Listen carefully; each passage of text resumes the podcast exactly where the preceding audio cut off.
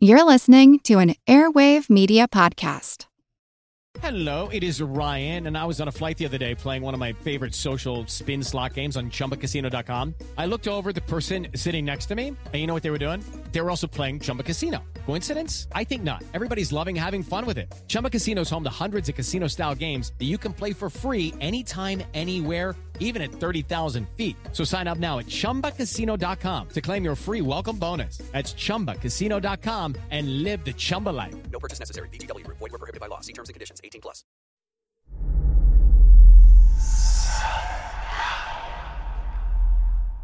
Hey y'all, spooky season is here. And if you're looking for a show to whet your appetite for a little haunted history, then I'd like to invite you to check out Southern Gothic a chart topping history podcast that explores some of the most infamous legends, folklore, ghost stories, and hauntings of the American South. We've covered all sorts of stuff from the Bell Witch of Tennessee to the disappearance of the Confederate submarine, the H.L. Hunley, not to mention our deep dives into the local lore of some of America's oldest and most haunted cities, like New Orleans, Charleston, and St. Augustine. So, if you're ready for a little good old fashioned Halloween storytelling with a commitment to quality historical research, then be sure to check out Southern Gothic today. It's available now on all your favorite podcast apps.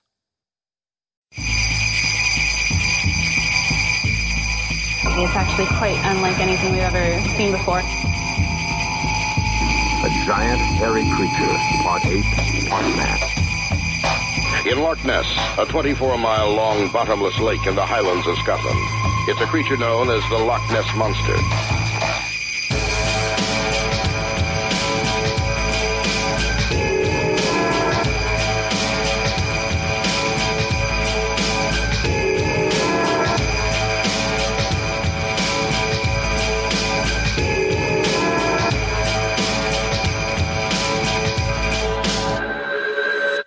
Talk. Why, just look at that calendar. We've almost managed to beat 2016 back inside the tomb that spawned it, and just in time. It's the end of December, so that can only mean one thing. It's time for me to provide late delivery of our annual Christmas Eve scary story. I actually had every intention of recording this over the summer, but while I'm an amateur at many things, I'm an absolute pro when it comes to crastination. I hope you'll pardon me for this, but rather than going to M.R. James or Poe or Lovecraft, I decided to share a story that I wrote myself. The story was first published in issue number 360 of Weird Tales magazine, and I was simply delighted to get something Lovecraftian in print in the very same magazine that brought us so many of the works of the old man from Providence. I hope you enjoy it. Monster Talk. The Thing in the Cellar by William Blake Smith. This morning, as I descended the dark and foreboding staircase into the basement of my ancestral home, I noticed a gray, tentacular mass of quivering malevolence had forced its way into our world of flesh and made a nest on the floor near the washing machine. For most people, a mere glimpse of such dark, abysmal horror would send those poor unfortunates howling to the asylum, leaving sinister forces to work their evil unchecked. Rather than being overtaken with fear, I found myself calm and prepared to take action to remove this threat from my home.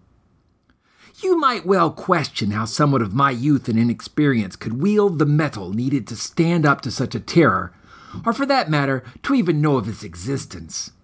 A few years ago, a book fair came to my school, and as the students wandered the squeaky metal racks of paperback romances and illustrated classics, I found myself examining a solitary half empty rack with a tattered label which identified the contents with the epithet used.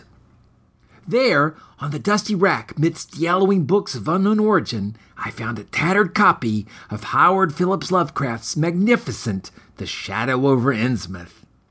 There were other tales in that volume as well, all helping me to see beyond the veneer and deep into the crawl spaces of the universe.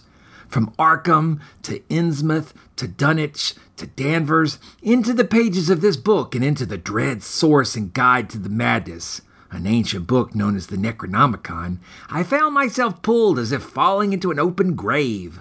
I was a thrall to the old man from New England, and now the knowledge I had gained from him was going to help save my house and family. I thought it best to at least advise my stepfather of the situation in the basement.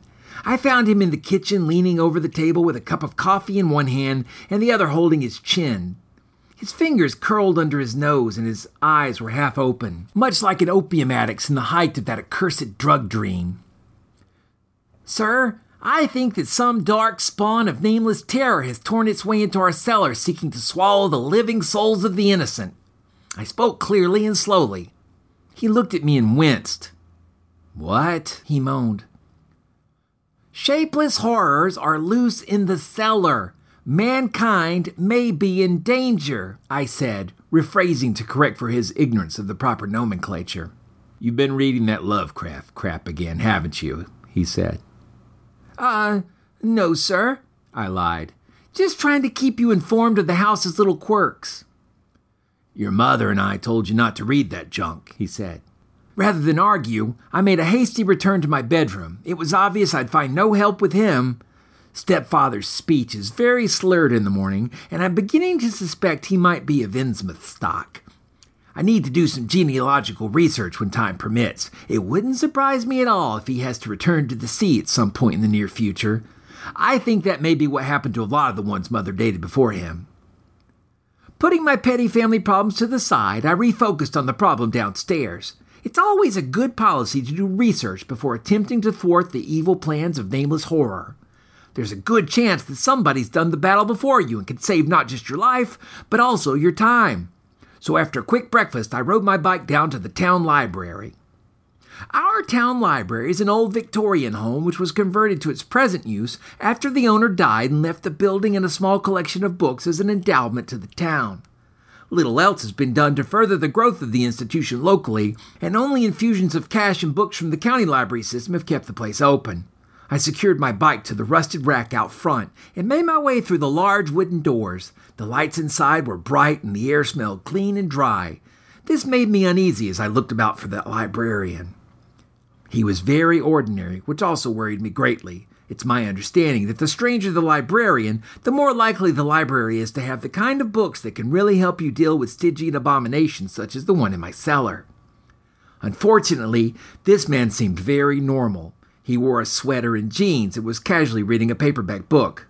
Never glum, however, I walked up to him and said, Pardon me, but do you have in this library a copy of the translated text of Abdul al Hazred, commonly known by those working in the fields of parapsychology as the Necronomicon?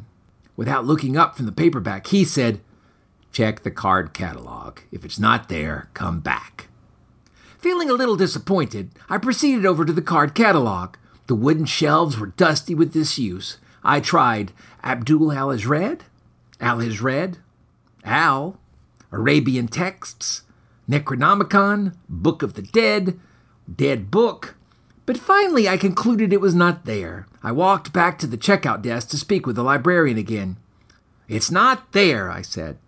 Without looking up from his book, he pulled out a form from the piles of paperwork beside him and said, Fill this out. Our bodies come in different shapes and sizes, so doesn't it make sense that our weight loss plans should too? That's the beauty of Noom. They build a personal plan that factors in dietary restrictions, medical issues, and other personal needs so your plan works for you. Noom doesn't restrict or shame when you want to treat yourself. Their flexible program focuses on progress instead of perfection. You don't have to give up carbs or anything. And with their daily lessons, you can learn something new about your food choices every day. After just a few days of using the app, I learned how to recognize cues for overeating and how to choose the right foods to feel full. Stay focused on what's important to you with Noom's psychology and biology based approach. Sign up for your trial today at Noom.com. That's N O O M noom.com and check out Noom's first ever cookbook, The Noom Kitchen, for 100 healthy and delicious recipes to promote better living. Available to buy now wherever books are sold. Hello, I'm Paul Giamatti. And I'm Stephen Asma. Each week on Chinwag, we dig into the weird topics you wonder about, that you care about, the stuff none of us are totally sure of, like the Bermuda Triangle, Mothman, consciousness, philosophy. UFOs, ghosts, or say Bigfoot. So who's to say that there's not alien species that are Sasquatch. Like I'd seen a ghost, and I would hear something walking and breathing. Maybe every path is right. I will accept as a premise that every path is right. That is a face on Mars. Eyes, nose. It kind of looked like Wilson the volleyball. Some people enjoy the waves or whatever uh, crashing, and I enjoy listening to a quantum physics audiobook. I do think there are many things in the world that we just don't understand yeah. and probably won't understand. That's our whole show. so join us every Wednesday on all major podcast platforms and find us on Instagram, TikTok, and Twitter at ChinwagPod and Wagon. It was a lending library for him. Doubtful of the efficacy of such an effort, I nonetheless filled it out and returned to the man. We'll call you when it comes in, he said. I left the library feeling sad and empty, knowing that I had gained no knowledge that might help me identify and destroy the evil that now resided in my very own address. What could I do? I did what any good hero would do under these circumstances. I got on my bike and I rode over to the community college to see if I could enlist the aid of a professor. There, shielded from madness by the power of academia, surely insight into the destruction of evil could be found. Would it be archaeology or physics? I flipped a coin. Abe Lincoln's wise face told me that physics was the way to go. The smell of sulfur and an emergency evacuation map led me to a chemistry lab where some students were studying the effects of noxious fumes on the human lung. In the back of this lab, Behind the choking forms of the students stood the bespectacled form of Dr. Hibernius Grome. He was a chubby twenty something and nearly bald. Tufts of thin yellow hair sought to escape the sides of his cherubic head. He was hunched forward and grinning as he watched the students roiling about in the yellow smoke. Making my way past the coughing people, I politely asked Dr. Grome, have you any information pertinent to the destruction of shapeless tentacular masses of alien life with minimal risk to one's own life and limb? Without a moment's thought, he said, Acid sounds like what you need. And then he paused for a moment. Yes, very strong acid, unless the thing's leaving an acid trail. He looked at me questioningly. Not not that I noticed, I said. Well, you'd have noticed. Acid it is, then. But if it had been trailing acid, you'd have wanted to use something really basic like ammonia. FYI, for your information. he giggled. Clearly, I'd come to the right place. Where can I buy acid? I asked.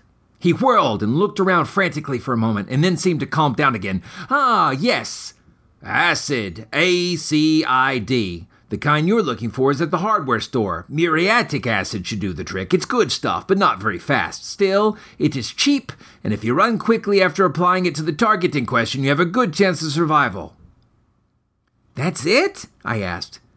But he became distracted as one of the students passed out and fell to the floor with a solid whoop. Armed with my new knowledge, I left the classroom, mounted my too tired steed, and pedaled off to the hardware store. The hardware store was a brick monstrosity right off the main square in town. Fortunately, that was only a few blocks from campus. Inside, past rows of nails, tools, bathroom fixtures, and an old pocket knife display, were the bottles I sought for my dangerous mission. I hefted 10 gallons of the corrosive onto the counter in the form of two clear plastic bottles. The elderly clerk's hand shook in a palsied manner as he bagged my order and took my money. Going to do some brickwork, eh? He asked. I smiled. It's good, honest work, he said, handing me my change. I took the large paper bag that contained the two bottles and secured them to my book rack on my bike. Satisfied that the bottles wouldn't burst and melt, I began to pedal towards home. The house was mine to defend. Both of my parents' automobiles were gone, and my sister was away with friends. It was for the best. While I could have used her help, one can't predict how anyone will react to the kind of splattering ichor and gore one might encounter in a situation like this. It isn't work for the weak willed or the weak stomached. Better that they all remain innocent of the dark and twisted dimensions unseen but not unfelt. Confident, I took my bottles and entered my house as sole guardian of sanity and peace. Looking back on it now, I suppose I should have known that the evil has a way of twisting itself to avoid detection. That evening found me resting quietly on the couch when my family began to reoccupy the territory I had fought for that day. All was well as my mother prepared dinner, but I still remember vividly her screams of horror upon descending the stairs to the cellar. Absolutely bone cracking tones in that woman's voice. My stepfather ran downstairs to help her. I got up and peered down the shaft as well. They were both standing over a semispherical smoking mass of gray and white putrescence. No movement could be discerned from within that pile of evil, thanks to me. Are you sure, honey? asked my stepfather. Yes! All of my stockings were in this basket, and now they're ruined, she hissed back. I've made some sense of what happened, and now I've committed these ideas to paper. The human mind must work to find an acceptable substitute in order to avoid exposure to the cosmic nightmares that lurk just inside this shadow or just past that unopened doorway. We're surrounded by forces that watch us in silent anticipation, and humanity's blind to the danger. Despite their desire to ignore these facts, people need to be told the truth. For now, I think I'll read some more of the old master's work.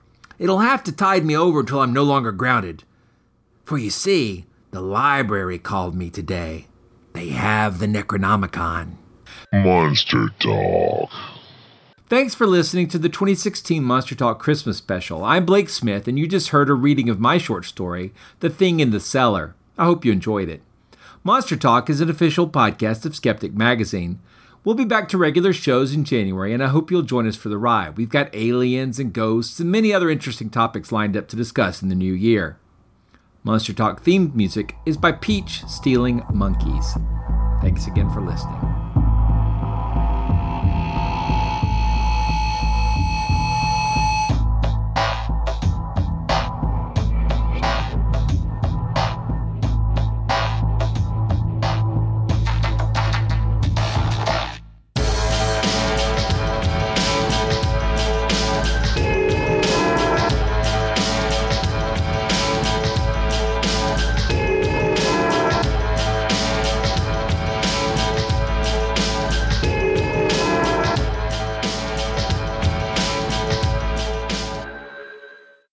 With the Lucky Land slots, you can get lucky just about anywhere.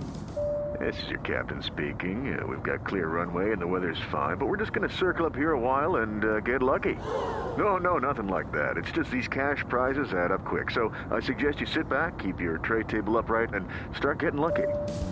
Play for free at LuckyLandSlots.com. Are you feeling lucky? No purchase necessary. Void where prohibited by law. 18 plus terms and conditions apply. See website for details.